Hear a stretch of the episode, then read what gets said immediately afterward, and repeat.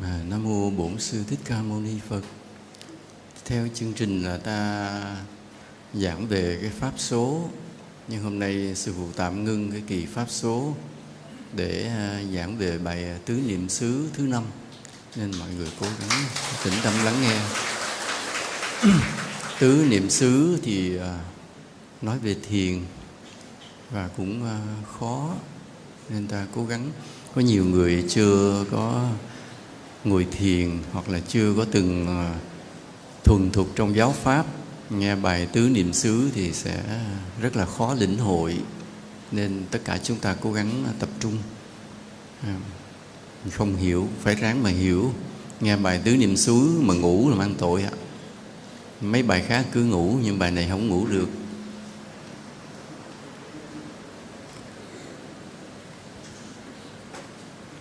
Tứ niệm xứ là chủ yếu để dạy ta về thiền định, đó là phật dạy như vậy.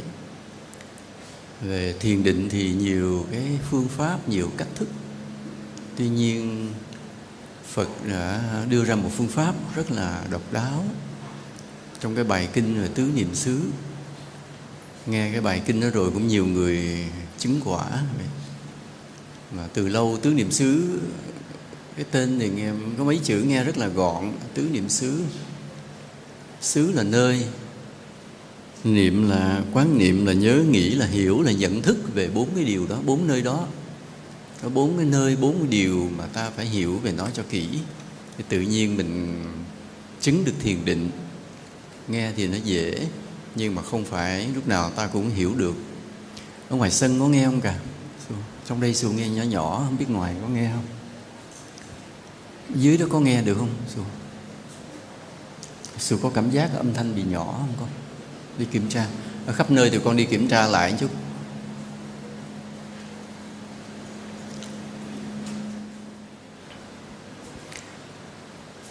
Trong cái um, ý nghĩa của tứ niệm xứ cái căn bản của tứ niệm xứ nghĩa là khi ta biết được sự thật thì ta giải thoát đầu tiên cái biết được sự thật, nghĩa là giác ngộ là giác ngộ tức là biết được chân lý, biết được sự thật. Và cái biết được sự thật, biết được chân lý đó làm cho ta giải thoát. Định nghĩa là như vậy. Nó có cái tiếng hù đó không có cái tiếng ù của loa.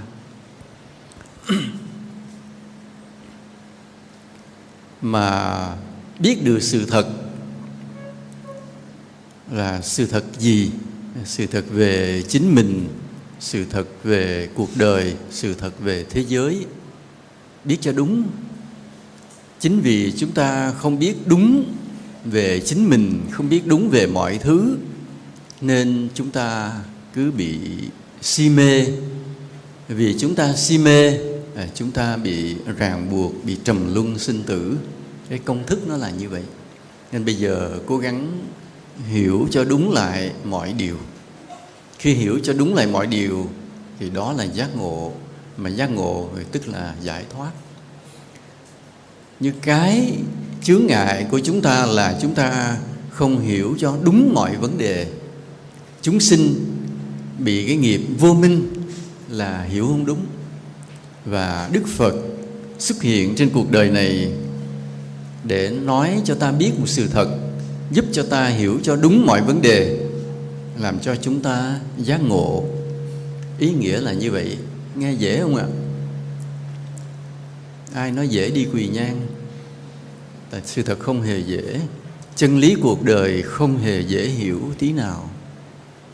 Hôm qua thì có giảng ở dưới vĩnh long, thì có nói điều đó.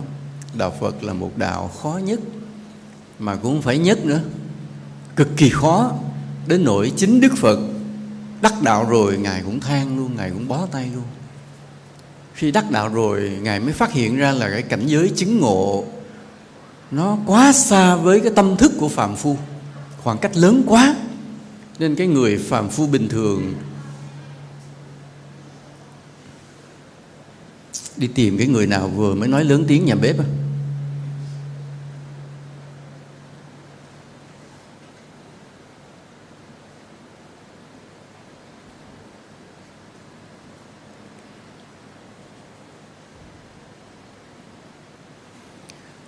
vì cái khoảng cách đó lớn quá. Cho nên thật sự là ta không có hy vọng một chúng sinh phàm phu có thể đạt được sự giác ngộ. Chính phật còn phải than. Nhưng mà trong thời của đức phật nhiều vị có cái thiện căn sâu dày nên được phật hóa độ. Mà cộng với cái nhân cách phi thường của đức phật là ai nhìn thấy cũng sinh lòng tôn kính tột độ chính vì cái lòng tôn kính phật tột độ nên cái phước của những người thời đó họ tăng lên nhanh, rồi họ chứng ngộ luôn. Đến khi mà đức phật nhập diệt, các vị a la hán dần dần vắng bóng. Cái cảm xúc mà tôn kính một bậc thánh của chúng sinh nó ít dần ít dần. Cái phước của chúng sinh nó kém dần kém dần. Nên bây giờ để nói là nhờ cái phước tôn kính một bậc thánh cho chúng ta chứng đạo là điều cực kỳ hiếm có rồi thêm một số luận điểm, một số tà kiến. Mà cái tà kiến nó nằm ngay trong đạo Phật, thậm chí ngay cả những tu sĩ. Nói thuyết phục cách này cách kia làm cho chúng sinh càng giảm nhanh cái lòng tôn kính Phật. Thế là vào cái đời mạt pháp này, ta không còn có những người chứng ngộ nữa. Chỉ bởi vì mình không kính Phật thì lấy đâu mình mình mình đắc đạo. Đó là lý do mà tại sao chùa chúng ta về đặt cái cái công hạnh hàng đầu lên là phải tôn kính Phật cái đã. Rồi tính gì thì tính. Chưa có lòng tôn kính Phật, đừng nói chuyện tu hành. Mà lòng tôn kính Phật cao chừng nào thì cái nền tảng công đức của ta càng vững chừng nấy. Tuy nhiên, chúng ta vẫn không thể nào đạt được cái cảm xúc tôn kính bằng các các các tứ chúng thời Đức Phật cả. Vì cái hình ảnh Đức Phật rực rỡ, sống động trước mặt mọi người. Nên cái tình cảm, cái cảm xúc tôn kính nó cực kỳ lớn. Nên mọi người rất là dễ đắc đạo. Như hôm trước thì có kể cái câu chuyện. Ai vừa mới nói chuyện bên hè nhà bếp vậy?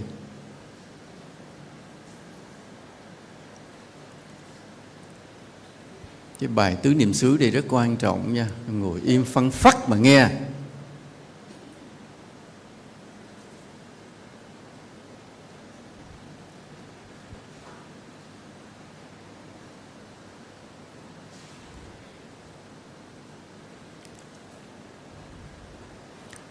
Hôm thầy có kể cái câu chuyện của ngài chúa lợi bằng đặc thì chúng ta nghe ai cũng biết câu chuyện đó. Là ngài là một người theo anh mình xuất gia. Nhưng mà suốt 4 tháng ngài không thể học thuộc một bài kệ do anh mình dạy. Ông anh xuất gia trước, rồi cái người em bỗng nhiên khởi cái tâm xuất gia theo. Ông anh là cái chữ bàn đặt là trong tiếng ấn độ là pantaka, có nghĩa là người đi giữa đường thì bởi vì ngài được đẻ giữa đường trên cái cha mẹ đặt tên là người đi giữa đường. Nhưng mà Maha là lớn à, người Anh đi giữa đường. Tới chừng sinh ngài cũng đi giữa đường trên đường về quê quê, quê ngoại. Cái đặt em là Chunla Pantaka là người đi giữa đường thằng em nhỏ. Vậy hai anh em cùng tên người đi giữa đường. Mà đứa lớn là đứa nhỏ người anh xuất gia trước rồi người em xuất gia sau. Ông ngoại cho đi tu hết. Ba mẹ bỏ đi mất rồi thì khi ờ, người em xuất gia thì người anh mới nói câu này. Cái công hạnh đầu tiên để có thể giải thoát giác ngộ được là lòng tôn kính Phật. Nên anh dạy em bày kệ tám câu này để em học, huân tập cái lòng tôn kính Phật mới có thể đắc đạo. Nhưng mà ngài học hoài, bốn bốn tháng học không thuộc, tám cái câu kệ đó. Mặc dù lòng ngài dạt vào tôn kính Phật, nhưng không thuộc có những đêm vắng, mọi người ngủ hết. Ngày lúc đó là đức phật chưa có về lại tinh xá trúc lâm. Ngày chưa trở lại tinh xá trúc lâm để an cư cái mùa mưa, đức phật còn ở mấy cái trú xứ khác. Ngài cứ lặng lẽ đến cái hương thất của phật ngày lạy cả đêm. Với cái lòng tôn kính như vậy. Nhưng mà bài kệ thì cứ không thuộc. À cái câu chuyện như vậy. Nên cái công hạnh, cái tâm hạnh của ngài châu lợi bằng đặc vĩ đại. Cái lòng tôn kính của cái lòng tôn kính phật của Ngài Châu Lợi Bằng Đặc cực kỳ lớn, chứ không có đơn giản.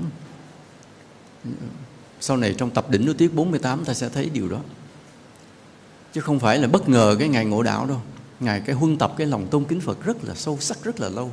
Cho đến khi Đức Phật trở về tinh xá Trúc Lâm, rồi an cư, rồi lần lần phần sau mà ngài được giáo hóa đắc đạo, thì ta ta cũng nghe rồi. Nhưng mà mọi chuyện nó sẽ lý thú hơn. Nếu ta đọc cái tập 48 mọi chuyện nó sẽ lý thú hơn một chút. Thì do cái cái cách Phật đã quá xa nên vì vậy cái phương pháp thiền định cũng không phải là mọi người đều đã hiểu được hết. Cộng thêm cái lòng tôn kính Phật đã bị suy giảm theo thời gian nên ngày hôm nay chúng sinh uh, nghiệp nặng phước mỏng chúng ta ít có cơ hội để hiểu được chánh pháp một cách sâu sắc chuẩn mực mà thực hành. Kèm thêm cái phước ít cái người mà phước nhiều á nhiều khi họ tu chưa kỹ chưa đúng thậm chí hơi sai sai cũng ngộ đạo cũng đắc đạo luôn vì phước lớn quá. Còn chúng ta ít phước á, tu rất đúng rồi nhiều khi cũng chưa thấy kết quả mà nếu chúng ta sai thì xong luôn. Nếu cái người tu sai thì ta sẽ bị hai cái hậu quả. Một, tu hoài không kết quả. Hai, có kết quả rồi phát điên luôn. Hư bộ não luôn. Đó là tu sai. Còn nếu chúng ta tu đúng thì cũng có hai trường hợp. Một là tu rất đúng mà phước chưa đủ, cũng không kết quả. Đợi để đó. Hai, chúng ta tu đúng mà đủ phước thì mới có kết quả tâm linh, mới có sự giác ngộ. Không phải là đơn giản như vậy. Cái quan trọng là ta biết phước mình ở chừng nào. Đó gọi là quán quán pháp, gọi là quán nghiệp. Ta biết được cái đẳng cấp của mình ở chỗ nào trong trời đất. Chúng ta biết phước, biết nghiệp của mình ở nào, thế nào trên con đường tu tập. Cái biết cho chính xác cũng là một điều trí tuệ.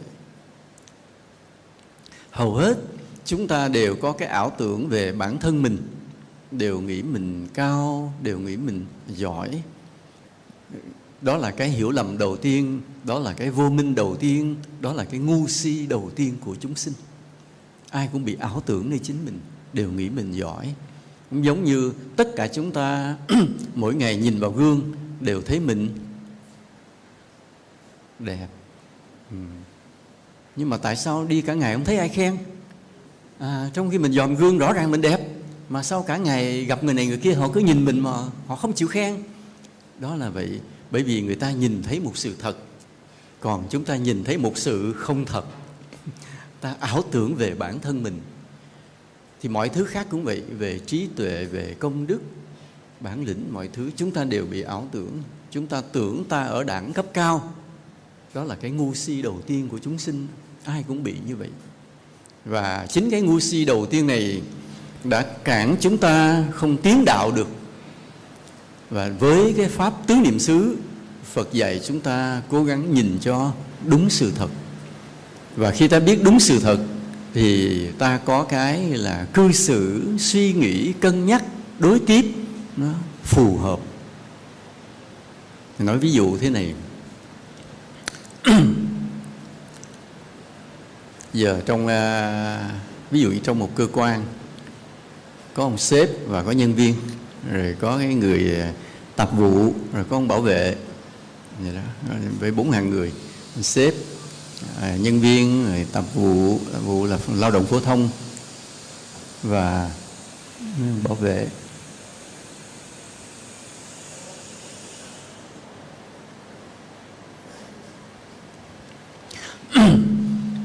Giờ ví dụ, sao bị gì con? Giờ không bảo vệ, bỗng nhiên ông ảo tưởng, ông nói quyền lực ông rất là lớn. Là ông là người đứng ngay cửa, ai muốn vô muốn ra là quyền của ông. Ông không cho vô là giám đốc cũng không được vô. Ý là như vậy. Thì chuyện gì xảy ra với ông? Thì ông giám đốc đi bộ ông nói, dừng lại, kiểm tra giấy tờ. Hôm nay hôm nay ông không đeo khẩu trang. Dòm anh có giống nhiễm đi ra, không có được vô công ty này. Chuyện gì xảy ra sau đó? Bị nghỉ việc liền, phải không ạ? Mất thất nghiệp liền đấy là đã làm bảo vệ là có công an việc làm. Bây giờ bởi vì ông tưởng ông quyền lực lớn quá, ông cản luôn giám đốc ông bị mất việc, ra ngoài thất nghiệp là xuống một đẳng cấp, thấp hơn nữa. Giữa người có việc làm và người không việc làm đẳng cấp khác nhau, thất nghiệp, xuống đẳng cấp thấp hơn. Chỉ bởi vì cái gì? Ông tưởng ông quyền lực lớn quá, nên cái cư xử không thích hợp. Bây giờ ông giám đốc, ông là sếp rồi đó. Cái à, ông ông có chuyện gì đi ngang nhà khách. Cái ông thấy có mấy cái người ngồi đó, ông dừng lại ông hỏi, mấy em đi đâu đây? Nói dạ anh em đi phỏng vấn làm việc nói rồi cái người phỏng vấn đâu? Bây giờ ừ, kêu chờ đây không thấy. Cái ông nhìn nhìn quanh cái, cái thấy ngồi không cái ông ông ông ông, ông lật đật chạy đi ông lấy nước ông mời. Thì mấy người đó cũng chả biết ông là giám đốc. À. Ừ, ông đi ông, ông, ông, ông nhìn quanh không biết mọi người đi đâu vắng à. có có hai cái người chờ để phỏng vấn xin việc thôi. Ông lật đật ông đi cái ông mở tủ lạnh ra ông rót rót lên nước lại ông mời đàng hoàng. Thôi sao em uống nước đi uống nước rồi ngồi chờ. À, chắc có người phỏng vấn. Thì hai cái người đó cũng không biết ông là giám đốc chỉ thấy bưng nước cho mình thôi thì nghĩ ông này là ai? Chắc là nhân viên tạp vụ phải không ạ? Mới đi mời nước khách như vậy. À rồi. Thì bữa đó phỏng vấn phỏng vấn xong rồi coi như cũng tạm được. Thấy ổn cái người phỏng vấn mới bên nhân sự phỏng vấn mới dắt lên gặp giám đốc thì gặp ngay cái ông nãy bưng nước cho mình. Thì thái độ thế nào? Một bài xinh lè xinh lét. Nhưng mà trong lòng thế nào cảm phục vô cùng. Cảm phục vô cùng vì lý do gì? Vì giám đốc xếp là ông địa vị cao, nhưng lại hạ mình làm một việc thấp. Cái phước lại sao? Tăng lên. Nghe câu chuyện này, ta rút ra được bài học gì? Đó, ông bảo vệ mà ông cư xử hơn giám đốc, cho nên ông mất việc làm còn giám đốc hạ mình làm như một tạp vụ thì lại sao? Được mọi người rất là yêu quý. Cái phước lại tăng lên. Nếu còn có chức gì chắc còn leo lên nữa. Nhưng mà ông giám đốc rồi thôi, thì ông sếp đó rồi thôi, không lên nữa. Như vậy, đó là lý do tại sao mà những người vào chùa Phật quan ta, mà người càng khá giả, càng đại gia, thì sư phụ phải bắt đi quét rác lượm rác, đi bưng cơm hầu nước cho mọi người cho quen là vậy để cho có phước chứ gì trơn chứ đừng nói sư phụ ác nha. Nói vô cái chùa, ông trụ trì ông ác độc quá. Tôi vậy mà ông bắt tôi đi bưng cơm hầu nước cho mọi người. Không, đó là sư đang thực hiện cái tứ niệm xứ đó. Thế là ta cư xử, ta hạ mình thấp hơn cái phước của mình nữa, thì phước ta lại bền vững. Đó là nguyên tắc. Trong cái cuộc sống này là như vậy vậy bây giờ mọi người hiểu rằng mình đang ở đẳng cấp nào trong trời đất? Ai cảm thấy đẳng cấp của mình là nghe ông vua nói có không? Có ai thấy mình cỡ vua không? Không ai không? À. còn ai thấy mình là người ở đợ? Ai thấy mình ngang đẳng cấp của ô xin giơ tay lên gì coi? Oh, nhiều quá ha giỏi. Cái người giơ tay là giỏi á càng thấy mình nhỏ bé, tầm thường, coi vậy mà phước mình vững. Đó là lý do khi ta tu tập, ta phải tác ý ba cái tâm hạnh là vậy. Một là tôn kính phật, hai là yêu thương chúng sinh, ba là khiêm hạ. Lúc nào cũng thấy mình như cát bụi, như cỏ rác. Cái tác ý đó cực kỳ quan trọng. Có thể là mình cũng nhỉnh hơn cỏ rác một chút, nhưng mà cứ yên tâm, thấy mình như là cỏ rác đi. Vậy mà bền vững coi, có khi mình cũng hơn cỏ rác chút chứ không đến nổi tệ đâu, phải không? Vậy đó. Nhưng mà cứ thấy mình là là cỏ rác, vậy mà chắc ăn vô cùng. Dạ.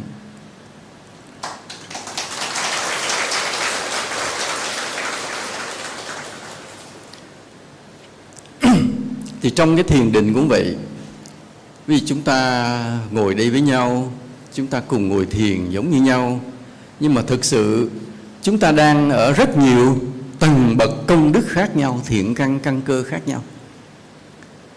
Cùng ngồi vậy cho cái người, cái căn cơ họ về thiền đã khá hơn, nhưng có cái người căn cơ về thiền thấp hơn. Chúng ta coi vậy không ai giống nhau. Ừ. mà có khi cái người mà ngồi trên cao, nhiều khi căn cơ rất là thấp. Ví dụ như thầy, là thầy đang ngồi đây là, tính ra ngồi trên pháp tòa là cao hơn mọi người nhưng mà thực sự nhiều khi căn cơ của thầy lại rất là thấp. Đó cuộc mình không không không biết được. Vậy còn nhiều có người ngồi đâu đó khi ngồi bệt luôn dưới đất. Ồ, hôm nay không ai ngồi dưới đất chưa hả? Có khi người ngồi bệt dưới đất vậy chứ nhiều khi căn cơ người ta lại cao. Căn cơ thấp căn cơ cao nghĩa là gì trong thiền định?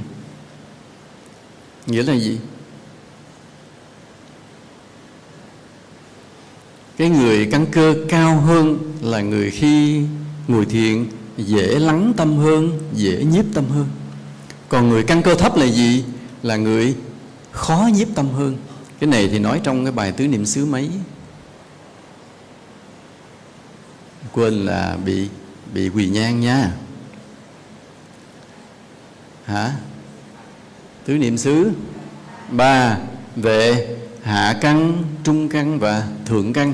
Thượng căn thì mình chưa giải thích tại vì mấy cái đó họ bước vào thánh vị rồi. Ta hôm đó ta chỉ nói là hạ căn và trung căn thôi. Đó. cứ đánh giá trên cái mức độ vọng tưởng của mình và mình biết mình thuộc căn cơ nào, vậy đó. Mà cái người căn cơ thấp nhất là gì? Hạ căn số số 1 đó là hạng người mà rất khó nhiếp tâm, mà rất dễ đọa ác đạo sau khi mất chết rồi ba đường ác dễ mở ra địa ngục ngạ quỷ súc sinh rất dễ mở ra. Còn bình thường mà từ trung căn trở lên trung căn thứ tư à, trở lên là cái người phơi phới giữa cõi người và có thể từ từ có thể lên cõi trời.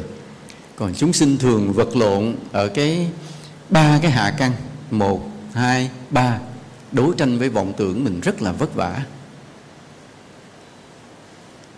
Và chúng ta khi tu thiền, nhìn vào cái khả năng nhiếp tâm đó, biết mình đang ở căn cơ nào. Đây là đầu tiên, là quan trọng. Và đó là tứ niệm xứ. Tứ niệm xứ là biết rõ mình đang ở mức độ nào. Cũng giống như ông bảo vệ làm ơn, ông phải biết ông là bảo vệ. Mà nhiệm vụ của bảo vệ là gì? Là kiểm soát sự đi ra đi vào kiểm soát sự an toàn cho công ty ờ, kiểm soát sự bình an cho cho mọi người.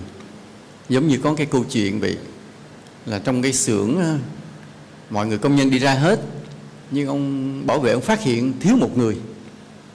Thế là ông đi vô ông tìm ông tìm cho tới cái kho lạnh ông nghe tiếng đập ở trong đó. tại cái kho lạnh chỉ mở từ bên ngoài không mở bên trong được. Ông mở ra cứu một cô gái ở trong. À, cũng là nhiệm vụ của bảo vệ bảo vệ an toàn mọi người. Nhưng mà tại sao ông, đông người mà ông phát hiện là thiếu cái cô đó? Chỉ bởi vì mỗi lần cổ đi ra hay đi vào gặp ổng cổ đều, chào, còn mọi người khác, nhìn ông bảo vệ tầm thường, không để ý. Nên ông chả nhớ ai. Ông chỉ nhớ có một cái cô mà mỗi lần đi ra đi vào thì đều chào ổng, mà bữa nay không thấy cổ. Buổi chiều tan tầm mọi người về hết rồi, vẫn thiếu cái cô chào ổng nó đóng vào không tìm, cứu cổ cổ vào kho lạnh, không biết ai bên ngoài đóng ập cửa, cái bên trong cổ không mở được. Mà nó nó cách nhiệt nên nó cũng cách âm, kêu không ai nghe. Cổ từ từ chết cho may là cũng nhờ cái lễ phép chào hỏi, ông bảo vệ, coi trọng ông bảo vệ, không nghĩ ông là thấp. Về mà cứu được cái mạng sống của mình. Còn ông bảo vệ thì làm đúng cái chức năng của mình là bảo vệ sự an toàn cho mọi người trong vật dụng trong công ty. Và quan trọng nữa là gì? Vừa cái tình cảm tôn tôn trọng mọi người yêu thương mọi người, có trách nhiệm với mọi người, đúng mức của mình. Chứ không nghĩ mình cao, không nghĩ mình hách dịch, không làm, bày ra các nguyên tắc, gây khó khăn cho người khác. Thì đó là người làm đúng cái nhiệm vụ bảo vệ của mình. Thì cũng vậy, trong cái nhiều cái căn cơ của chúng sinh, thì chúng ta biết chúng ta đang ở căn cơ nào và chúng ta tu hành thực hiện cho nó đúng thì tự nhiên ta dễ tu. Nhớ như vậy. Ta thực hành đúng căn cơ của mình, tự nhiên ta dễ tu. Còn ta thực hành không đúng căn cơ của mình, ta khó tu.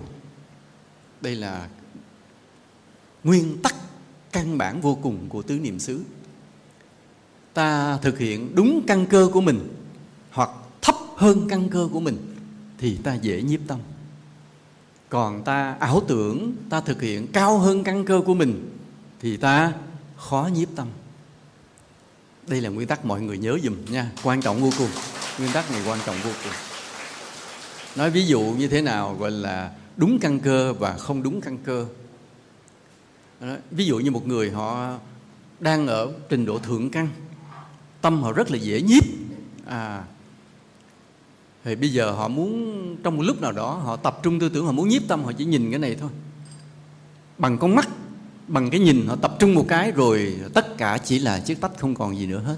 Nhập tâm vô đây liền, nhập định vào đây liền, bỏ cái tách liền và nếu có thể họ sẽ dùng một vài thần thông cho cái tách nó bay lên, bay xuống gì đó cũng được. Vì họ, cái trình độ của họ là như vậy. Rồi còn chúng ta bắt trước chúng ta cũng tập trung nhìn. Nhìn lát chăm chăm chăm chăm xong thì chuyện gì xảy ra? Phải đưa vào bệnh viện liền bởi vì bị stress hư não nhức đầu huyết áp lên nhịp tim nhanh đủ thứ liền. Vì ta ta dụng công sai cái trình độ của mình. Ta không được phép như vậy. Ta không được phép. Ví dụ như bây giờ trong cái võ thuật cũng vậy. Cái ông võ sư ông thượng thừa ông nội công ông là thượng thừa. À, ông um, ông ông cầm một chiếc lá khô lên ông vận nội lực vào ông ông phóng một cái thì biến thành ám khí. Nó có thể là hạ gục đối phương hoặc là cắm vô một cái cây liền, chỉ bằng chiếc lá mềm. Ông vận lực vào. Vì cái trình độ ông là như vậy. Còn người khác, chúng ta cầm cái lá lên, ta ném. Không có chuyện xảy ra, nó chỉ làm chiếc lá mềm, nó bị tạt gió, nó lạc xuống, lạc đi liền. Nó không không thành công. Và ta chỉ mất sức thôi. Trong thiền định cũng vậy, ta tu hành đúng với cái căn cơ của mình ta bắt đầu có con đường để đi vào nội tâm, đi vào thiền định. Còn nếu ta thực hành sai căn cơ của mình, ta bị hỏng, có thể là giống như bảo vệ, bị đuổi, bị thất nghiệp luôn, hư não luôn, không kết quả không tới đâu. Không kết quả là may mắn á. Chứ còn nếu không là hư não điên luôn, khi ta đã tu sai sai phương pháp hoặc là sai trình độ của mình, sai cái căn cơ của mình nói ví dụ như người chỉ bằng đôi mắt thôi, họ nhìn nhiếp tâm, họ còn ngồi im lại, lắng nghe thôi, cũng nhiếp tâm. Mình lắng nghe tâm chạy ra ngoài, lực chạy lên não, hư cái đầu liền. Nên cái quan trọng là ta ở trình độ nào, ta tu ở trình độ đó. Về cái trình độ của ta, căn cơ của ta, nó ứng với những cái phương pháp nào? Phương pháp thì căn bản phật đã dạy, nhưng nó có cái bí quyết ở chỗ này một chút.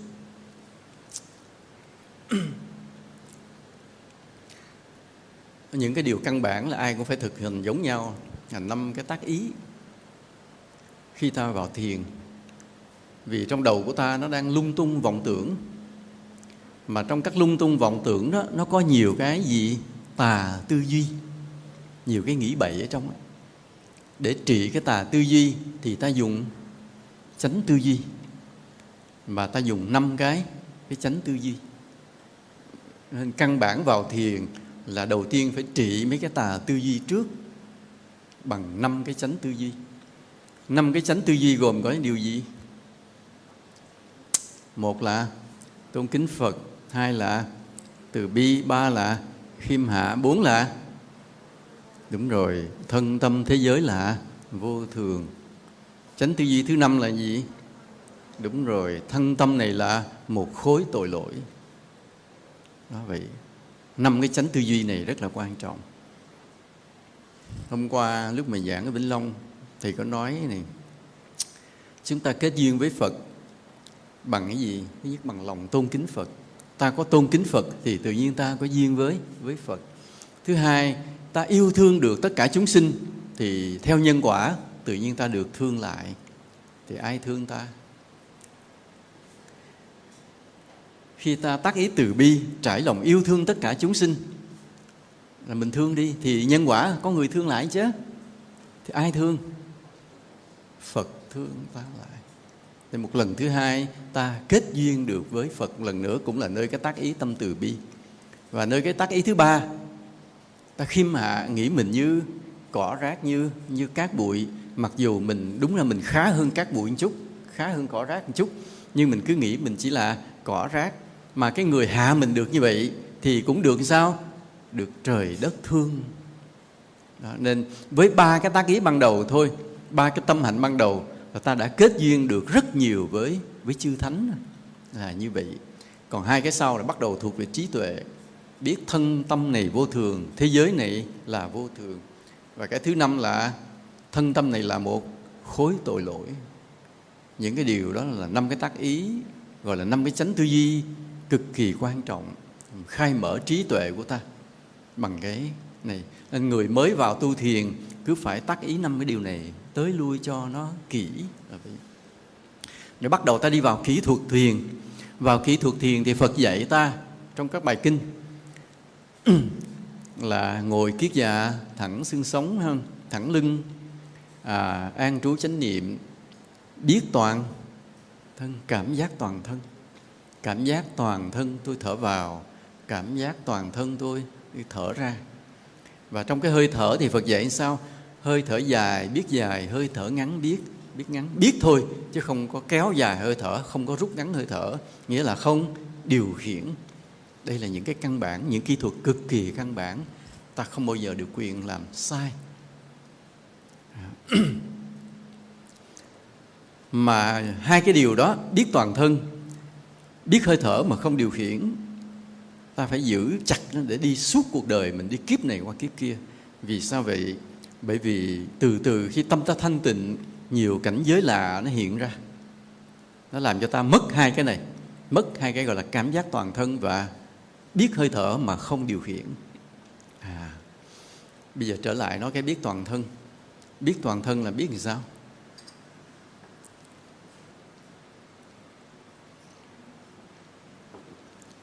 Biết toàn thân là biết từ đầu cho tới. Thấy chân.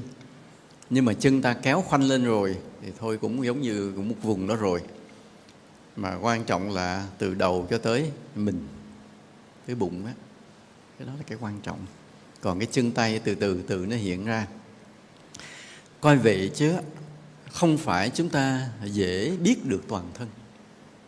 Có nhiều người nghe nói Phật dạy toàn thân hỏi biết toàn thân là sao con không biết không biết được toàn thân. Ở một mức độ nào ta có trí tuệ, ta có thanh tịnh, ta mới có thể cảm giác được toàn thân của mình? Không phải là dễ đâu, không phải dễ. Và trong cái toàn thân này bắt đầu nó chia trung căn, thượng căn, hạ căn à.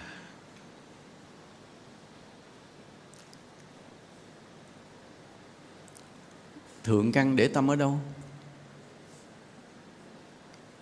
Thượng căn để tâm ở đâu? Ở trên đầu, phải không? Đi quỳ nhang đi. Để trên đầu hư não liền. Nha, không có cái chuyện mà nói à tôi thượng căn, tôi để tâm trên đầu. Để tâm trên đầu, lực chạy lên, ta sẽ hư bộ não. Bộ não lúc nào cũng phải trống rỗng, không có để tâm trên đó. Vậy cái người thượng căn để tâm ở đâu? Hả? Xương cùng, không phải.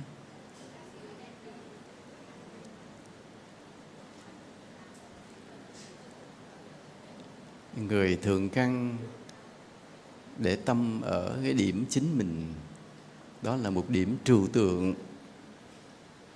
Nó giống như ở khoảng giữa bụng, giữa ngực, nhưng mà không phải thuộc về cơ thể. Nó thuộc về tâm, nhưng vẫn có vẻ giống như ở giữa đâu khoảng bụng và ngực. À. nên nếu mình xác định nó là một điểm nơi thân, thì người này chưa tìm thấy chính mình. Nó là một điểm trừu tượng. Đòi hỏi ta cũng phải giống như là ngộ đạo vậy đó, mới tìm thấy được chính mình. Mà điểm nó rất là nhỏ, càng lúc nó càng nhỏ, đó là người thượng căn, tìm thấy được chính mình. Cái tìm thấy được chính mình nói trong bài nào? Tứ niệm xứ bốn rồi. Đó là người thượng căn. Còn người trung căn là đâu ở khoảng giữa loài người, thì để tăng, để tâm ở đâu là phù hợp.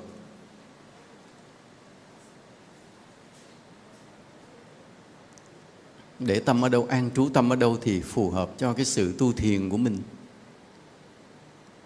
Ở đâu?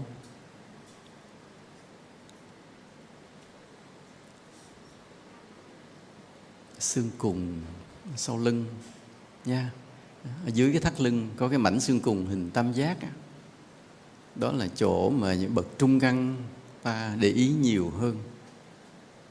Thì khi mà ta để ý ở cái xương cùng thì có một cái nội lực tự nó xuất hiện, nó dựng xương sống ta thẳng lên. Thì khi ta ngồi thiền á, thì nguyên tắc là ta phải thẳng lưng.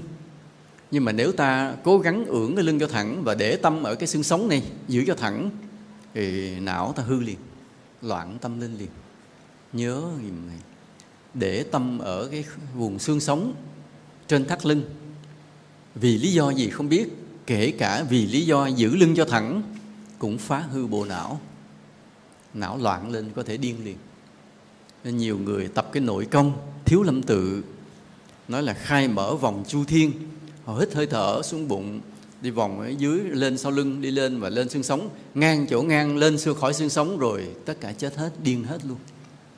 Bị hết tất cả đều bị hết. À, nghĩa là ngang cái chỗ xương sống này không được để tâm đó. kể cả vì lý do giữ lưng cho thẳng. Chúng ta chỉ để tâm ở xương cùng thôi ở dưới thôi. Nó sẽ tự nó xuất hiện một cái nội lực dừng cái xương sống ta lên liền thẳng lên liền. Nhẹ nhàng không có phải gồng không phải cố gắng để tâm ở xương cùng là tự lưng nó thẳng ra. Nhớ như vậy. Đó là người trung căn. Vậy là tất cả chúng ta là người ở cõi người, tương đối biết tu hành. Như vậy là chúng ta phải là người trung căn không? Phải không? Đó là người mà không trung căn thì là căn gì? Hả? Căng thẳng à? Là người thì trung căn với gì nữa? Đúng không? Ừ. tôi tạm thời để đó, cứu xét lại sau. Hồ sơ sẽ cứu xét lại sau. Bây giờ cái người hạ căn thì để tâm ở đâu? Là đúng với vị trí của mình. Người hạ căn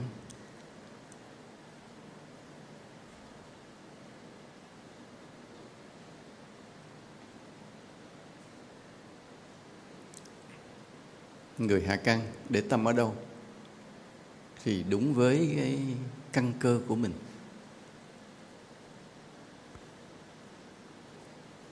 Ở đây ai là người hạ căn cả? Không có, phải không? Toàn trung căn không, phải không? Hay quá ha, hay ha. À. vậy người hạ căn để tâm ở đâu? Thấp hơn xương cùng mà hồi xưa lúc giảng ở xá lợi thầy hay nói là ở đáy bụng. Đó là cái khu vực của huyệt hội âm và dương cường. Muốn biết cái huyệt hội âm và dương cường ở đâu thì hỏi anh Gu, Google, nha. và cái ngôn ngữ lịch sự thì ta gọi là ở đáy bụng, chỗ thấp nhất của cái bụng. Còn nếu nói theo y lý của đông phương là huyệt hội âm dương cường đó, cứ về hỏi em Google cũng chỉ cho huyệt đó ở đâu. Và sẽ thấy nơi đó đúng là đáy bụng phần thấp nhất của cái bụng. Và đó là dành cho đó là nơi khu nghỉ dưỡng của hạ hạ căn vậy ai hạ căn thì xuống đó mà nghỉ dưỡng. Nha. còn ai trung căn thì để tâm ở xương cùng. Ai thượng căn thì đã an trú nơi chính mình. À, nguyện cầu khắp pháp giới chúng sinh ai cũng tìm ra được chính mình để rồi an trú qua nhiều kiếp cuối cùng tan vỡ hết vô minh. Đó là cái người thượng căn người ta có cái chính mình để người ta an trú. Còn cái người trung căn như chúng ta thì để ở xương xương cùng còn người hạ căn thì để ở dưới đáy bụng. Mặc dù cả cái đó đều nằm trong cái cảm giác toàn thân đều là toàn thân nhưng mà theo căn cơ của mình mình chọn một vị trí thích hợp với với trình độ với căn cơ của mình đó. vậy thì ở đây chúng ta toàn là trung căn nên ta không cần quan tâm tới đáy đáy bụng phải không ạ à? à, hay à hay ha ừ liền gật đầu liền sung sướng quá ha xin lỗi mấy người à không dám đâu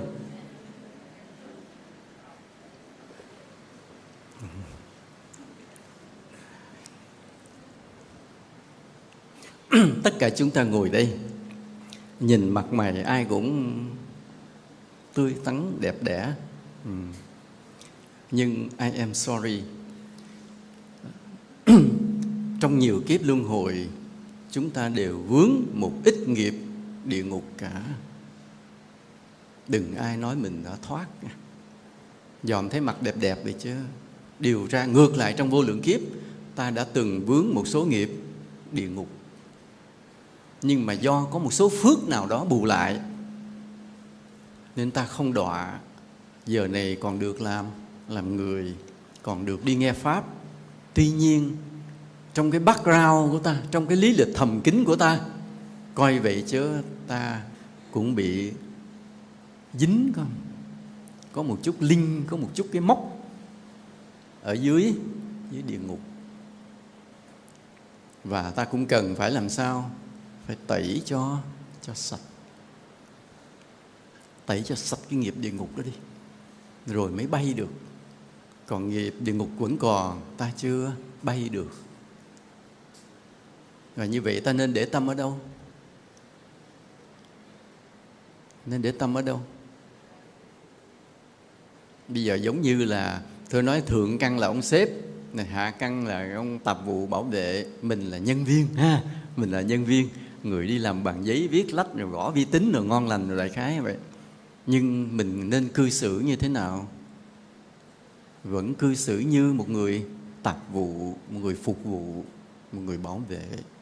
Giống như ông giám đốc ông bất ngờ đi xuống mà thấy khách, ông cũng đi rót nước mời liền. Người ta không biết ông là ai, cứ tưởng ông tạp vụ kệ, cứ phục vụ khách cái đã. Tinh thần là cứ phục vụ, cứ hạ mình xuống cái đã. Vậy mà phước nó bền. Cũng vậy trên hình thức chúng ta là trung căn vì chúng ta là con người. Nhưng thẩm sâu trong cái nghiệp chúng ta chúng ta vẫn còn vướng phải hạ hạ căn. Và chúng ta cũng vậy, lúc nào cũng hạ mình thấp hơn cái phước của mình. Vậy mà nó bền bền vững. Như vậy, khi tu thiền chúng ta để tâm ở đâu? Cho nó an toàn. Ở dưới, đáy bụng là an toàn. Nhớ điều đó nhớ dùm điều đó. Nói là cảm giác toàn thân, nhưng trong toàn thân có cái đáy bụng. Đây chúng ta đọc cái cuốn giáo trình thiền học chưa? Giờ mặt ngơ ngơ thì biết chưa? Đọc. Bán rẻ thấy mùa mà. Công ty còn bán không ta? Còn phát hành cuốn đó không? Còn phải không? Mua về đọc nha. Trong đó có cái bài 20 là khí công tâm pháp vui lòng đọc bài đó. Nha nó cũng liên quan tới cái bài giảng hôm nay. Ta để tâm ở dưới đáy bụng. Thì để tâm dưới đáy bụng nó có cái lợi như thế nào?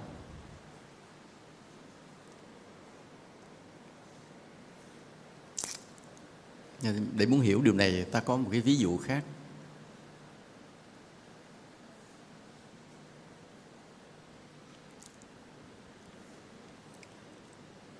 ta con cái máy hát. Cái máy hát là nó gồm có một cái à, máy nó có cái, bên trong nó có những thiết bị điện tử phức tạp. Những cái đèn transistor tụ điện nó thành những cái vi mạch ở trong đó trong phức tạp. Bộ nhớ và đồ nhiều thứ trong đó lắm có cái hộp, nó đậy che lại, nên ta không biết ở trong nó hoạt động cái gì. Nhưng mà hễ mà có cắm điện vô thì nó hoạt động. Còn bên trong cực kỳ phức tạp, không biết được, ta không thấy. Bên ngoài che lại mà cái lớp vỏ. Rồi nó có cái loa hệ máy mà nó hát thì nó phát ra cái cái loa. Nhờ có cái loa nó vang tiếng ra. Ta biết là cái máy này đang hoạt động. À, mà nó phát lên nó ồn thì ta muốn thì nó sẽ báo trên cái màn hình và cái nút của nó, nó cái volume nó chạy kéo lên. Thì lúc đó ta kéo xuống ta lấy tay ta kéo xuống thì âm thanh nó sẽ nhỏ lại. Còn ta đẩy lên thì cái âm thanh nó sẽ to ra. Có cái nút điều khiển ngay đó. Ừ. thì tâm ta cực kỳ phức tạp giống như cái máy á. bên trong là cái gì ta không biết hết. Nội tâm của ta phức tạp phức tạp còn hơn cả cái máy vi tính nữa.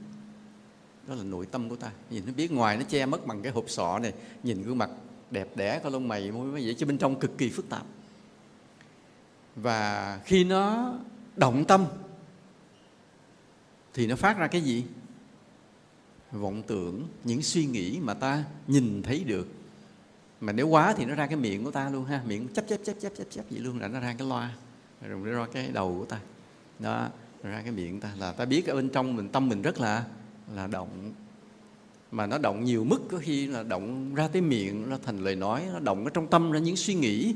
Và khi nó động ra cái cảm xúc, những cái tình cảm, yêu ghét, đủ thứ à và bây giờ ta thấy tâm ta động quá, mình ngồi thiền mà tâm động quá thì phải làm sao?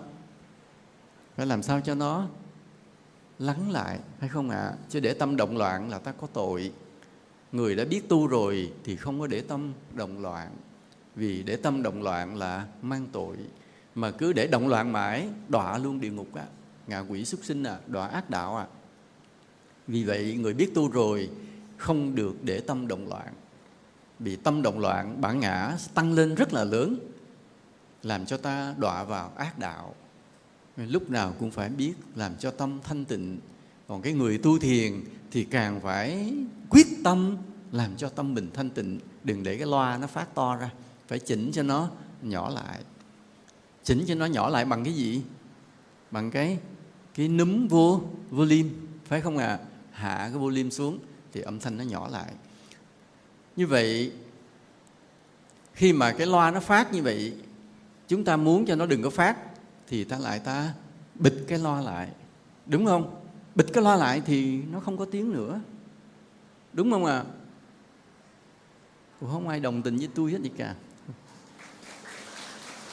vỗ tay tức là đồng tình, phải không? Đúng rồi, đi quỳ nhang hết đi nha. Đó là nghe cái máy nó phát ra, cái cái loa phát ra, mình nói ồn, mang tội, nên mình bịt cái cái loa lại. Đúng hay sai? Sai hoàn toàn. Mà phải làm sao? Chỉnh cái cái volume lại. Cũng vậy, khi tâm ta động loạn, ta bịt cái động loạn lại, ta nhắm vào cái vọng tưởng để ta diệt trừ nó. Đúng hay sai? Sai hoàn toàn. Nhớ dùm điều đó. Đây là nguyên tắc nha cũng giống như khi loa phát mà lại tìm cách lấy đồ bịch bịch mình lấy người mình che luôn cái loa luôn để cho đừng có nghe tiếng nữa, là điều sai lầm vô ích vô lý. Mình mệt mỏi, bệnh hoạn mà cũng không có giải quyết được vấn đề. Là chỉnh cái núm thôi, thì âm thanh nó sẽ giảm liền. Vì khi tâm ta loạn động, cảm xúc ta tuôn trào, miệng ta nói lép chép, thì không phải lấy kim mà may miệng lại, cũng không phải là ta kiềm chế, nhìn thẳng vào vọng tưởng để kiềm chế mà diệt trừ vọng tưởng không phải, chỉ làm hư não mà thôi. Ta phải sao? Chỉnh cái volume lại. Cái volume để chỉnh cái vọng tưởng ta nằm ở đâu?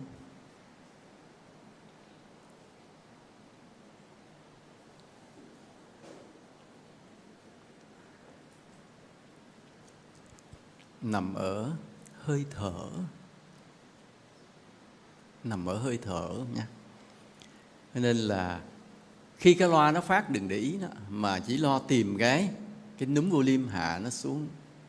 Cũng vậy, khi tâm ta vọng động, đừng đối diện với vọng tưởng, đừng canh canh canh chừng vọng tưởng, mà phải tìm hơi hơi thở mà thôi.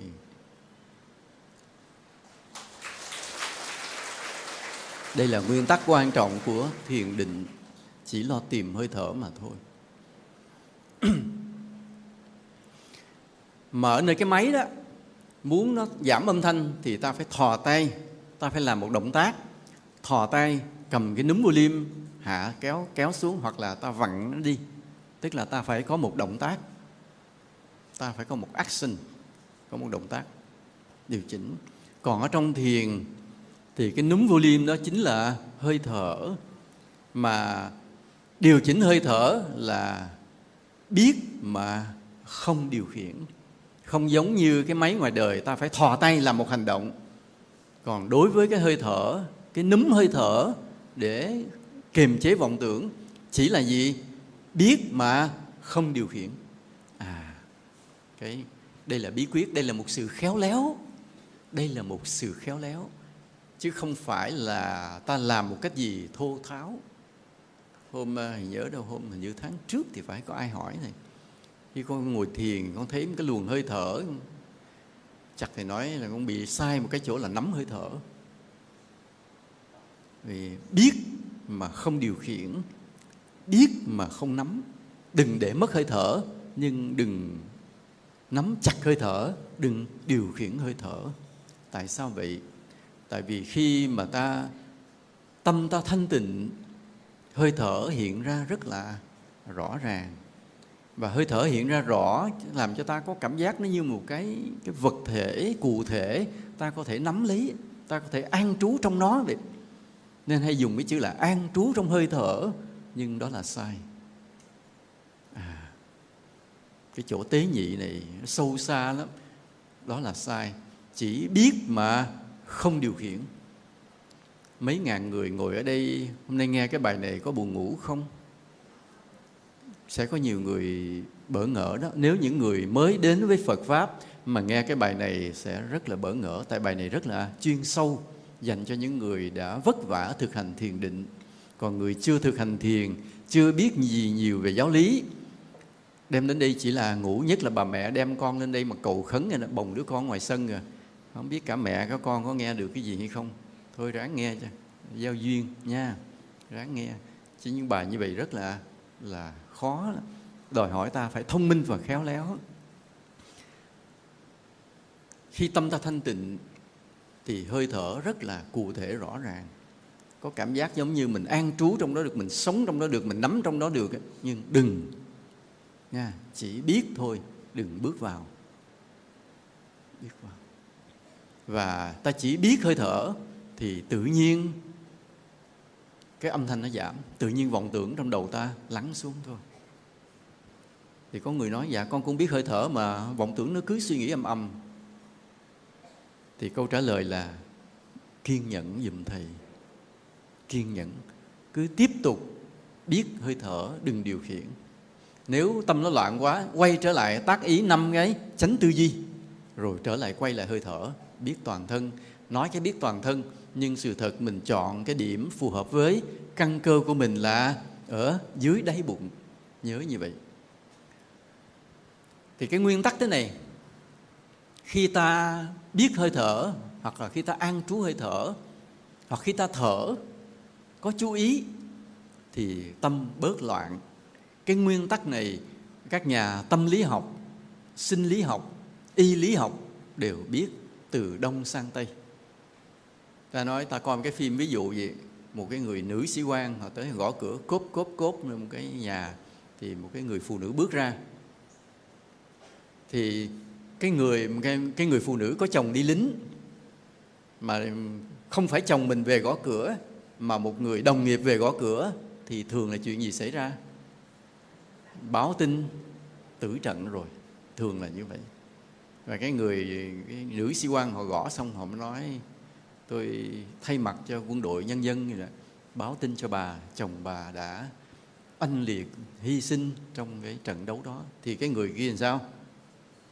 Xỉu liền nhé nên là cái cảm xúc nó nó nó nó, nó, nó tan vỡ chịu không nổi. Thì cái người nó thở sâu dùm bà hãy thở sâu hãy hít thở sâu.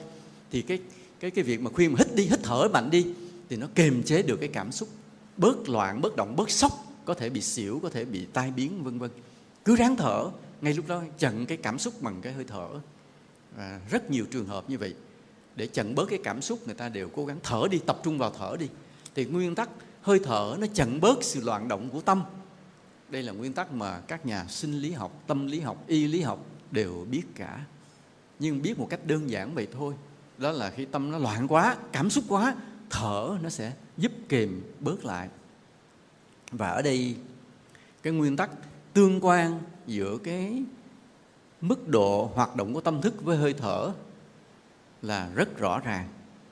Khi tâm thức ta hoạt động mạnh thì hơi thở ta mạnh. Đó là nguyên tắc. Khi tâm thức ta hoạt động yếu giảm thì hơi thở ta nhẹ. Đó là nguyên tắc. À, và cái nguyên tắc này nó hai chiều cái chiều thứ nhất là định lý thuận á, tâm ta loạn động thì hơi thở ta mạnh tâm ta ít loạn động thì hơi thở ta nhẹ. Đó là định lý thuận bây giờ có định lý đảo. Nếu ta giữ được hơi thở mình êm nhẹ thì tâm ta sẽ bớt loạn động. Đây là định lý hai chiều có định lý thuận và định lý đảo. Nhờ cái định lý đảo ngược lại mà ta có thể điều khiển được tâm mình. Chứ không phải trực tiếp chiến đấu với vọng tưởng. Ở đây ta chỉ bằng cái núm điều khiển của hơi thở mà ta điều khiển được nội tâm của mình. Ta điều khiển nội tâm của mình một cách gián tiếp qua hơi thở, chứ không có điều khiển nội tâm mình trực tiếp bằng để đối phó với vọng tưởng. Giống như cái loa nó phát âm ầm thì ta không đứng nó bịt cái loa lại mà dùng cái núm trung gian cái núm volume, volume trung gian để điều khiển. Chứ cũng không thọc tay vô được cái tâm thức không có thọc tay vô điều khiển được các vi mạch trong cái bộ máy. Chỉ nhẹ nhàng điều khiển cái núm mà thôi. Cũng vậy chỉ cần khéo léo biết hơi thở nhưng mà ở thô thì còn điều khiển. Còn đã tế nhị rồi không điều khiển chỉ biết thôi thì vọng tưởng từ nó lắng xuống. Nhớ câu này điều khiển hơi thở tức là điều chỉnh được nội tâm. Mà điều chỉnh thô là ta còn tác ý thở theo ý mình. Dài ngắn mạnh nhẹ theo ý mình, giống như cái bà nữ quân nhân bà nói cho người vợ, thở đi thở đi. Tức là điều khiển, vì lúc đó thô quá, bà kia đâu có tu thiền đâu, mà biết biết mà không điều khiển. Cho nên thở đi, tức là có điều khiển thô, nhưng lúc đó cũng dằn được cái cảm xúc sốc quá nặng đối với người người vợ. Ừ. còn cái khi mà ta đã điều khiển cái hơi thở tới mức độ tế nhị thì chỉ biết mà không điều khiển. Đó là mức độ tế nhị, mức độ ở khá tinh tế rồi, cái người đã thuần thục trong thiền định. Còn cái người chưa thuần thục, ta dễ bị biết mà điều khiển. Hệ ta biết hơi thở thì ta sẽ điều khiển hơi thở. Ngủ được chưa? Ngủ chưa? Ngủ thì ngủ nha. Nhưng mà nghe ngủ uổng lắm nha. Bài tứ niệm xứ nghe mà ngủ uổng lắm à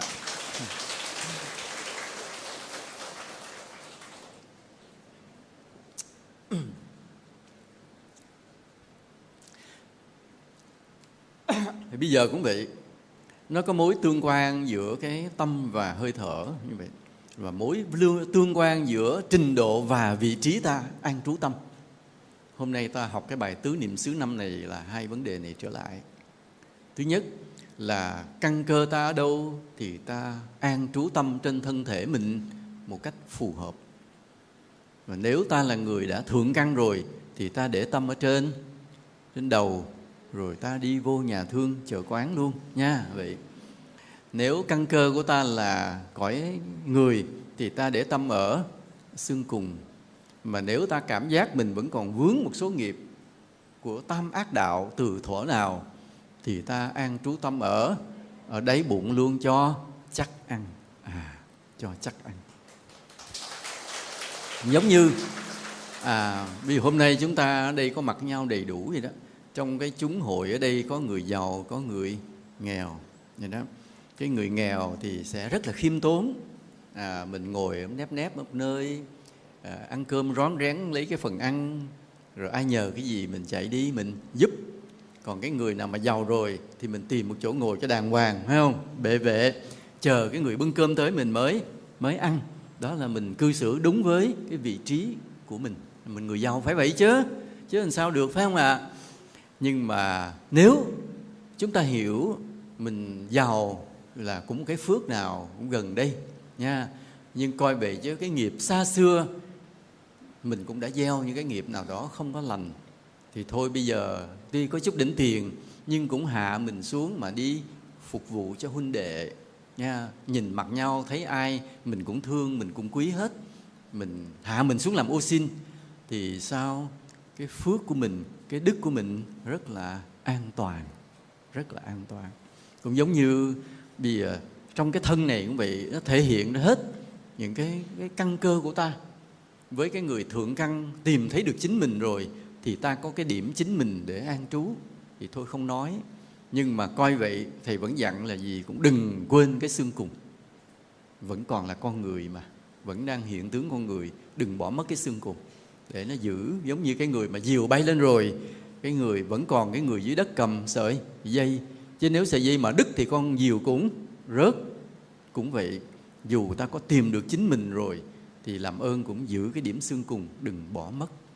Còn ở đây vậy, nếu ta không chắc ăn về chính mình, cảm thấy bây giờ mặt mày đẹp đẽ làm con người như vậy, nhưng mà sao suy lại vô lượng kiếp, có khi ta cũng đã từng gieo những nghiệp của địa ngục, ngạ quỷ, súc sinh, nên chắc ăn nhất là gì? Để tâm ở đâu? Đáy bụng an toàn. Đó là thứ nhất. Hôm nay chúng ta học một điều là ta an trú thân an trú nơi toàn thân nhưng thiên nhiều về một điểm mà phù hợp với căn cơ của mình. Và ở đây đa phần chúng ta chọn là ở dưới đáy bụng cho chắc ăn cho an toàn đúng không ạ? À? còn ai mà cảm thấy mình để ở đáy bụng nó tầm thường quá nó không xứng đáng với mình thì mình nhích lên cao lên một chút. Nên ai vậy?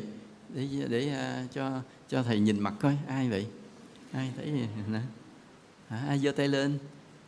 Dạ, rồi, không có ai hết ha. Rồi tôi an toàn dưới đáy bụng hay không? Rồi đó là cái thứ nhất. Cái thứ hai chúng ta học là mối tương quan giữa hơi thở và và nội tâm và hoạt động của nội tâm. Thì trong đó ta đừng dại khờ mà đối phó với với vọng tưởng mà chỉ khéo léo điều chỉnh hơi thở. Trong cái điều chỉnh hơi thở đó nếu thô thì ta còn điều khiển hơi thở dài hay mạnh theo ý mình nhưng đã đến mức độ tế rồi thì chỉ cần biết mà không điều khiển. Còn nếu nói là đạt đến cái mức độ tế, biết mà không điều khiển mà vẫn còn vọng tưởng, thì ta quay lại tác ý năm cái tránh tư duy để củng cố cái phước mình lại. Nhớ như vậy, còn trong đời sống là đương nhiên rồi, phải là là đạo đức rồi. Có một lần thì nói chuyện với cái ông người nước ngoài, thì ông cũng tìm hiểu về đạo Phật, cũng nói chuyện về đạo Phật. Thì khi nói về thiền, thì thầy mới cảnh báo ông thế này thầy nói là thiền là là cái công phu để làm cho tâm ta thanh tịnh. À. và nhiều người lầm tưởng để cho tâm mình thanh tịnh nên họ đã làm sao? Họ isolate themselves. Họ cách ly mình với mọi người để đừng bận tâm với chuyện gì ở trong đời hết. Và nghĩ rằng mình khi họ mà isolate themselves thì họ sẽ được thanh tịnh, tâm không có bận nhưng đó là sai. Vì thiền cần rất nhiều phước cần rất nhiều đạo đức. Càng cố gắng đi tìm tâm thanh tịnh thì ta cần phải làm nhiều phước để phục vụ phụng sự con người phụng sự cuộc đời này. Như vậy à, chứ không phải là hễ muốn tìm tâm thanh tịnh thì bỏ trốn đi khỏi cuộc đời vô trách nhiệm với cuộc đời. Đó là sai. Thì ta cũng vậy. Nếu ta đến được cái chỗ hơi thở tinh tế biết mà không điều khiển là chỗ tế nhị mà nếu tâm vẫn chưa yên, thì ta tác ý năm cái chánh tư duy và trong đời sống mình ráng làm nhiều điều điều phúc lành. Đó điều quan trọng. Đó là như vậy rồi. Ở đây, vậy giữa cái việc an trú tâm ở dưới đáy bụng và cái việc hơi thở biết mà không điều khiển có liên quan nhau không? Vì đây là hai vấn đề riêng nha. Hôm nay ta học hai cái vấn đề riêng. Hai vấn đề riêng này nó có linh với nhau không? Một, nhắc lại là nói là biết toàn thân, nhưng ta sẽ thiên về cái an trú nơi thân phù hợp với căn cơ của mình. Cái vấn đề thứ hai là mối liên quan giữa hơi thở và tâm thức, hoạt động của tâm thức mà ta cố gắng đạt cho đến chỗ biết mà không điều khiển. Hai vấn đề này song song, hai vấn đề này tách rời, nhưng không ngờ hai vấn đề này lại có cái mối linh với nhau. Cái mối linh đó là như thế này. cũng giống như mà cái ông bảo vệ vậy. À, ông có tinh thần trách nhiệm cao. Ông chờ mọi người ra hết rồi để đóng cửa. Ừ. ông chờ mọi người nhưng mà do tinh thần trách nhiệm ông phát hiện sao còn một người? Chờ mãi không thấy cái cô mà thường hay chào mình. Cái tinh thần trách nhiệm cao ông vào ông đi tìm và ông cứu được một mạng người sau cái lần mà ông bảo vệ cứu được một mạng người đó thì chuyện gì xảy ra? Ông được khen thưởng. Có khi lên được một cái chức gì đó. À, có khi ông lớn tuổi cũng không phải cơ cấu nhưng công ty đã cố gắng tìm cách thăng chức ông vì ông đã làm tròn cái trách nhiệm của mình. À, nói cái chuyện mà ông bảo vệ chờ mọi người ra hết đóng cửa thì nhớ có một câu chuyện cười chuyện vui. Là có một ông diễn giả giống như thầy đó. Là có một buổi tổ chức nói về một đề tài liên quan tới kinh tế, đời sống, xã hội, tri thức. Ông nói thì cái hội trường nó vắng dần vắng dần vắng dần vắng dần. Không biết ông nói hay cỡ nào, không biết vắng dần. Cuối cùng còn một người ngồi nghe tới cuối cùng đó. Ông xuống, ông bắt tay, ông cảm ơn. Rất, ông đã kiên nhẫn ngồi chờ cho tôi nói cuối cùng. Còn mọi người đã đi về hết. Ông nói dạ tôi chờ. Ông nói xong để tôi khóa cửa.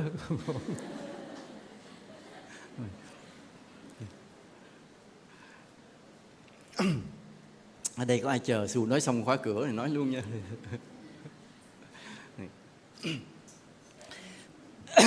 Thì khi mà ông vị, khi ta an trú tâm dưới đáy bụng cho đúng với căn cơ của mình, thì nó xuất hiện một cái hiệu ứng lên trên cái tâm của ta, bỗng như hơi thở hiện ra rất rõ. À đây là mối liên quan giữa cái việc an trú tâm ở dưới đáy bụng và cái việc biết hơi thở.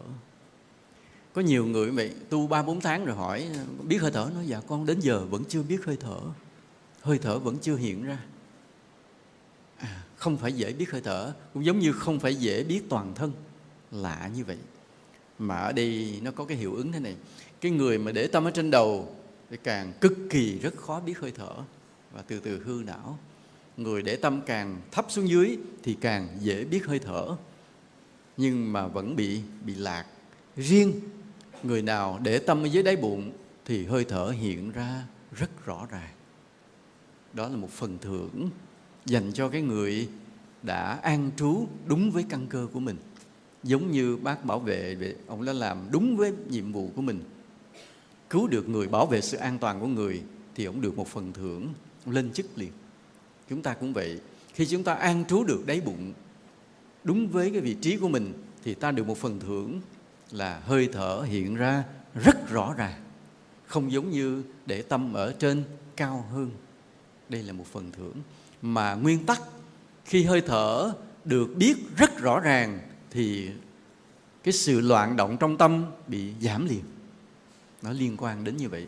Nên nó liên quan logic với nhau qua hai bước. Bước thứ nhất khi ta an trú tâm ở đáy bụng đúng với căn cơ của mình, thì ta được một cái hiệu ứng là biết hơi thở rất rõ, hơi thở hiện ra rất rõ. Và khi ta biết được hơi thở càng rõ chừng nào, thì tâm càng yên lắng chừng nấy, được nhiếp lại dễ dàng chừng nấy. Chứ chúng ta không có trực tiếp mà đối phó với vọng tưởng. Nên đây là mối liên quan giữa cái việc an trú tâm và và hơi thở.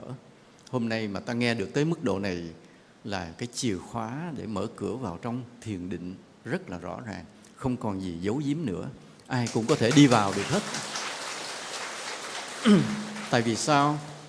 Tại vì ta đã nói tới địa ngục rồi. Ta đã nói tới căn cơ địa ngục rồi. Mà ở đây là đã địa ngục chưa? Chưa mặt mày đẹp thế này đâu có địa ngục đâu. Nhưng mà ta nói tới địa ngục luôn. Ta đã nhận mình có cái bà con quyến thuộc ở địa ngục luôn. Ta đã nhận mình trong vô lượng kiếp, coi vậy đã có những lần đã si mê, tạo một vài nghiệp địa ngục rồi, chứ chưa phải là không đâu. Nên thôi, cứ ở địa ngục mà an toàn. Cứ nhận mình là cái căn cơ địa ngục, vậy mà an toàn. Nhận mình là hạ căn, vậy mà an toàn đừng có ảo tưởng mình là đã cao quý, cao thượng, cao siêu, gì hết nha. Cứ lúc nào cũng khiêm hạ, nghĩ mình như cát bụi, như cỏ rác. Nên cái người căn bản mới vào đạo thì thầy dạy là lúc nào cũng phải thấy mình chỉ là cỏ rác, là là cát bụi. Mà nhiều người cũng không chịu nổi luôn. Nhiều người không chịu nổi, nói, trời, tôi vậy mà nói tôi là cỏ rác à. Cái thứ vứt đi ngoài đường đó hả? Nói tôi là cái thứ vứt đi ngoài đường đó hả? Nhiều người không chịu chỉ có những con người cực kỳ dễ thương mới chấp nhận mình là cái thứ cỏ rác mà vứt ở ngoài đường. Nên những người mà hôm nay bao nhiêu nghìn người đang ngồi đây hôm nay là những con người dễ thương. Vì sao? Vì đã nghĩ mình là cỏ rác cái thứ mà vất ở ngoài ngoài đường dễ thương vô cùng. À, còn đây ai nghĩ mình là cành vàng lá ngọc? Không có ai nghĩ mình cành phương trinh có không con? Con nghĩ không? con có thấy mình là cỏ rác chưa? Có không? Thấy rồi phải không? Rồi giỏi. Nhưng hôm nay, nhưng hôm nay, nhưng hôm nay, với bài tứ niệm xứ năm này, ta không còn thấy mình là cỏ rác các bụi nữa, mà ta thấy mình là ai? Ở dưới địa ngục đó.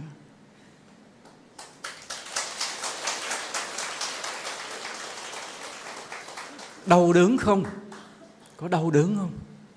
Ai đau đâu giơ tay lên. Quất cho mấy roi nữa cho đau thêm tí nữa. Quá đau đớn, phải không ạ? Là thấy mình cỏ rác đã là đã là là sốc rồi. Vậy mà hôm nay nghe bài tứ niệm xứ năm đành phải thấy mình chỉ là người ở dưới địa ngục mà thôi. Chịu nổi không? Nên hôm nay chỉ những con người nào rất đặc biệt mới có duyên nghe cái bài tứ niệm xứ năm này. Nghe rồi, đau khổ vô cùng, mới phát hiện ra mình chỉ là địa ngục mà thôi. Đau khổ không? Đau không? Không à. Lì với à?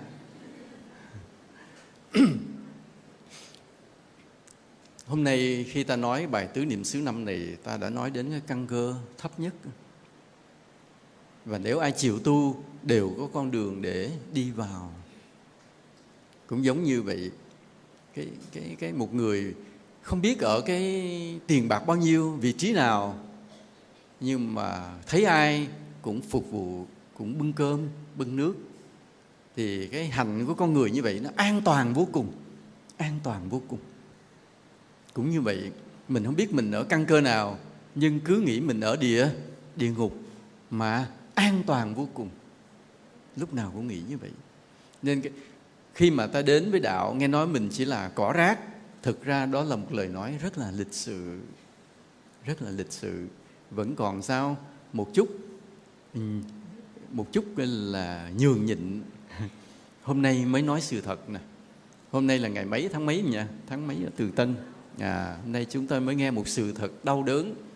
Chúng ta chỉ là những người ở địa ngục mà mà thôi nghe như vậy mà nếu ai chấp nhận được thì người này ta có một con đường dài của Phật đạo để đi. Còn người nào nghe cái bài hôm nay mà sốc khó chịu, phản ứng thì cái con đường thiện lành đã đóng lại, đi vài bước cho vui rồi thôi quay lại, không đi xa được. Vì sao vậy? Chỉ có những con người địa ngục mới đi xa, còn người cao quý không có đi xa được. Người cao quý đi bộ mỏi chân phải đi xe. Còn chúng ta là những người địa ngục à, nhận mình chỉ là địa ngục vậy chứ chúng ta đi bộ, đi mãi không bao giờ dừng đi đến vô tận vô biên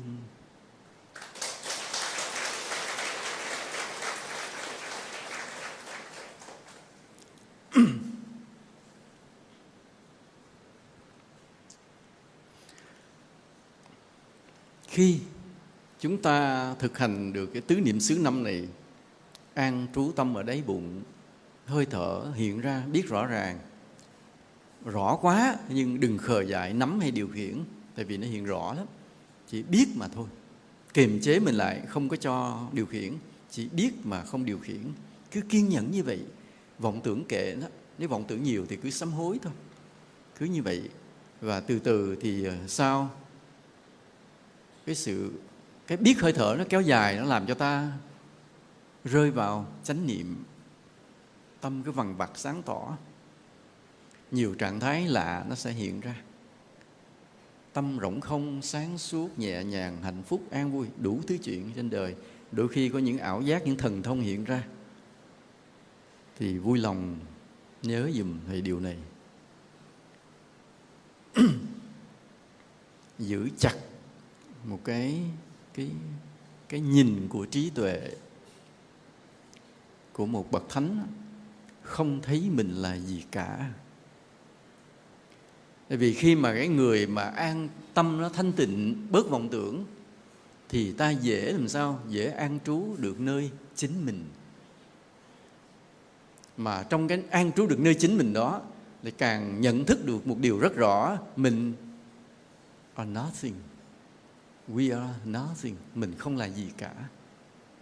Cái nhìn đó, cái nhìn thấy mình không là gì cả đó là cái nhìn của bậc thánh. Mà nếu ai thấy mình là bậc thánh thì sao? Thì xuống địa ngục.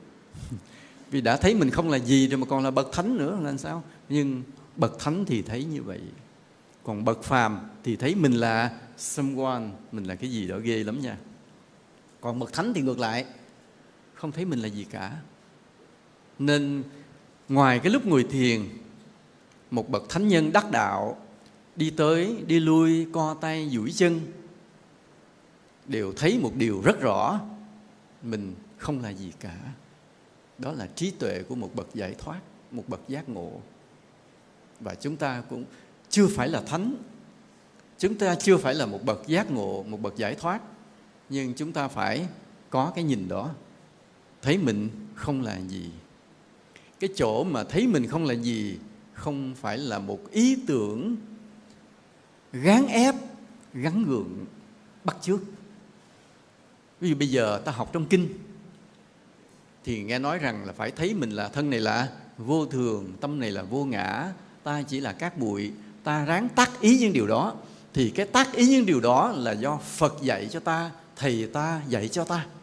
Ta bắt chước, ta tác ý theo. Nhưng khi một người tâm được thanh tịnh, thì cái điều đó là điều, cái thấy là điều tự nhiên. Chứ không cần phải bắt chước nữa, không cần phải bắt chước cái lời phật đã dạy nên phải nói theo như là phật dạy nữa. Không cần phải tác ý theo như thầy mình dạy nữa, mà đó là điều mình thấy tự nhiên. Ta không là gì cả. We are nothing. Chúng ta không là gì cả. Rồi cái lúc mà có khi chúng ta được mọi người khen ngợi, có khi ta bị những người chê bai. Nhưng mà tâm mình chỉ có không chạy theo cái lời khen tiếng chê đó, chỉ bởi vì sao? Chỉ bởi vì ta thấy một điều rất rõ là we are nothing. Hiểu không con? Thấy con ngáp cái thịt ngon vậy đó, tội nghiệp hôm thức khuya.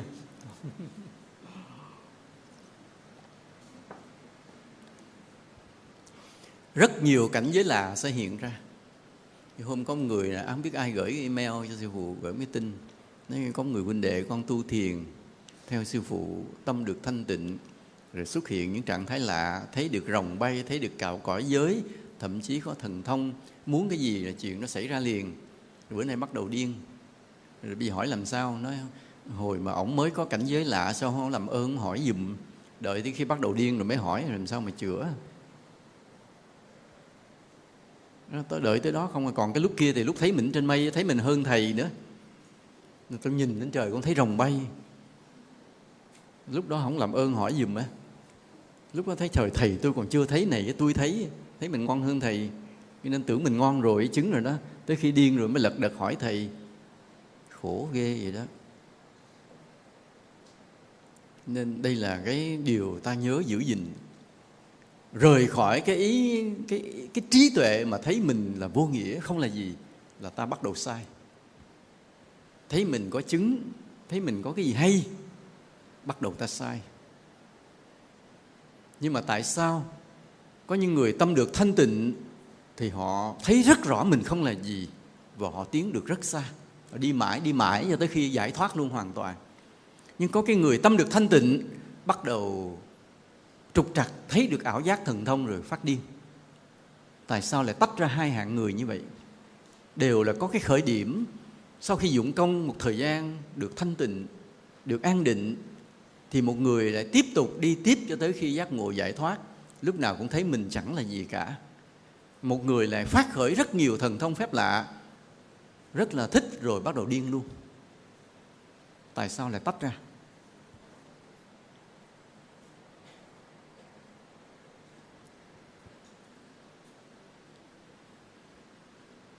Cái đồng hồ đó đúng không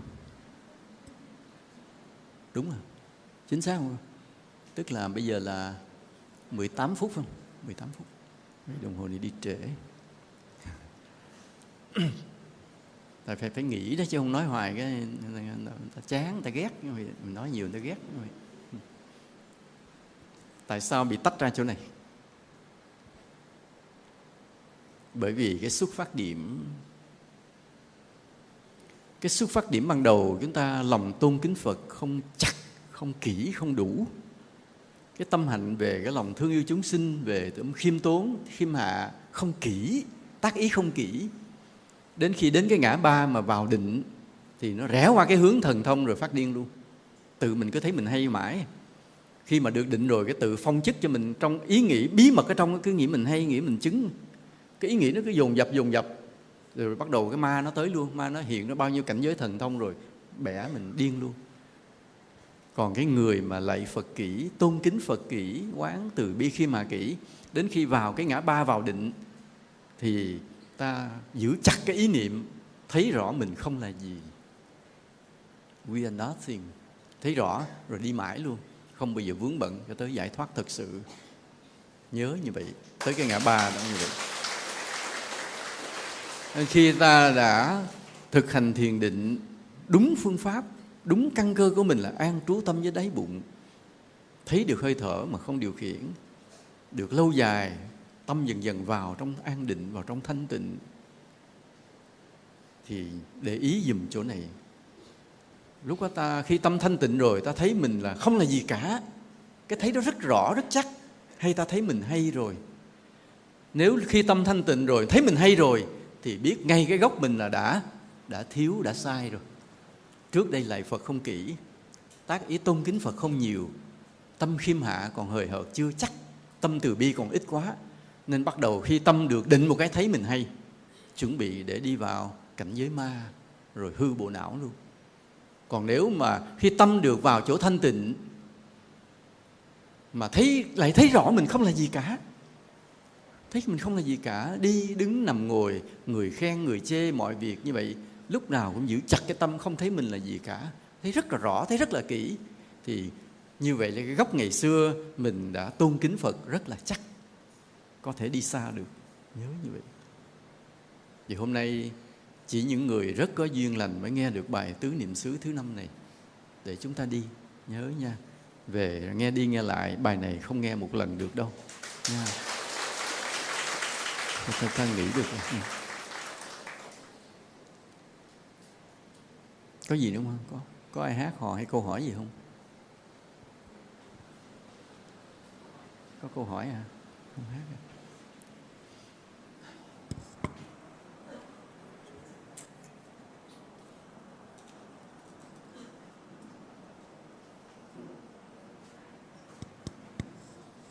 có mình đệ đang tu tập vừa quá cái phước của mình nên bị rơi vào trạng thái cực đoan, không vừa ý khi nhìn thấy huynh đệ khác làm việc, cứ khó chịu trách móc người khác.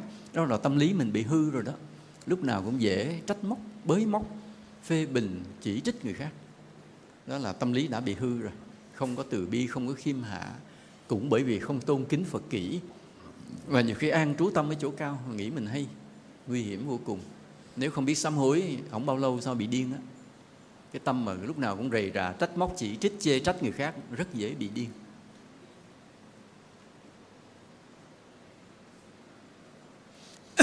Nếu mà khi gián đoạn cúng linh thì nhớ ta nói trước một tiếng. Nói bây giờ tôi đi công việc, anh không ở nhà cúng cho các vị được. Quý vị hoan hỷ. Ăn tạm ở đâu đó, đợi tôi về tôi cúng tiếp. Thì tự nhiên người ta vui, không có gì đâu nha. Người ta bị người ta đói, không quen rồi. Ngà quỷ có khi hai ba năm chưa có cái gì ăn mà nên bây giờ nhiều khi mình đi vắng một tháng, người ta cũng nhìn được, không sao, miễn mình nói một tiếng cho đàng hoàng. Tội nghiệp đó mắt mình phàm, mình không nhìn thấy thấy ngạ quỷ, những cái vong linh vất va vất vưởng đầu đường xó chợ, họ đói đói khủng khiếp lắm. Hiểu rồi mình mới biết xiên cái cúng thí thực. Có những vong linh đói quá, cứ kiếm phân mà ăn nhiều khi phân bò, phân chó, vô gục mặt xuống ăn đỡ nha. Tội lắm tội lắm.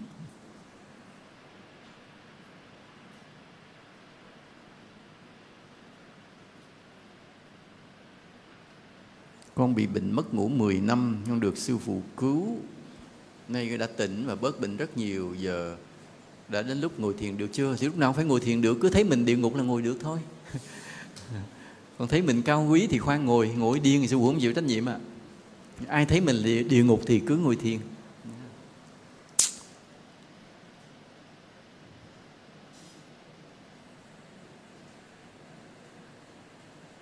nhiệm vụ con là chăm sóc trẻ sơ sinh có bệnh lý. Tâm con lúc nào cũng muốn cho trẻ được khỏe, nhưng mà có những lúc vô tình thật sự không có ý gây ảnh hưởng đến sức khỏe trẻ. Mỗi lần như vậy con rất bức rứt. Về con hỏi cách nào hóa giải được không? Làm sao tốt không? Trước khi làm, công việc mỗi ngày mình đều cầu nguyện, đều lễ phật xin. Xin cho con để làm, đừng có để sai sót ảnh hưởng tới sức khỏe các trẻ. Cứ xin như vậy tự nhiên mình sẽ bớt lầm lỗi.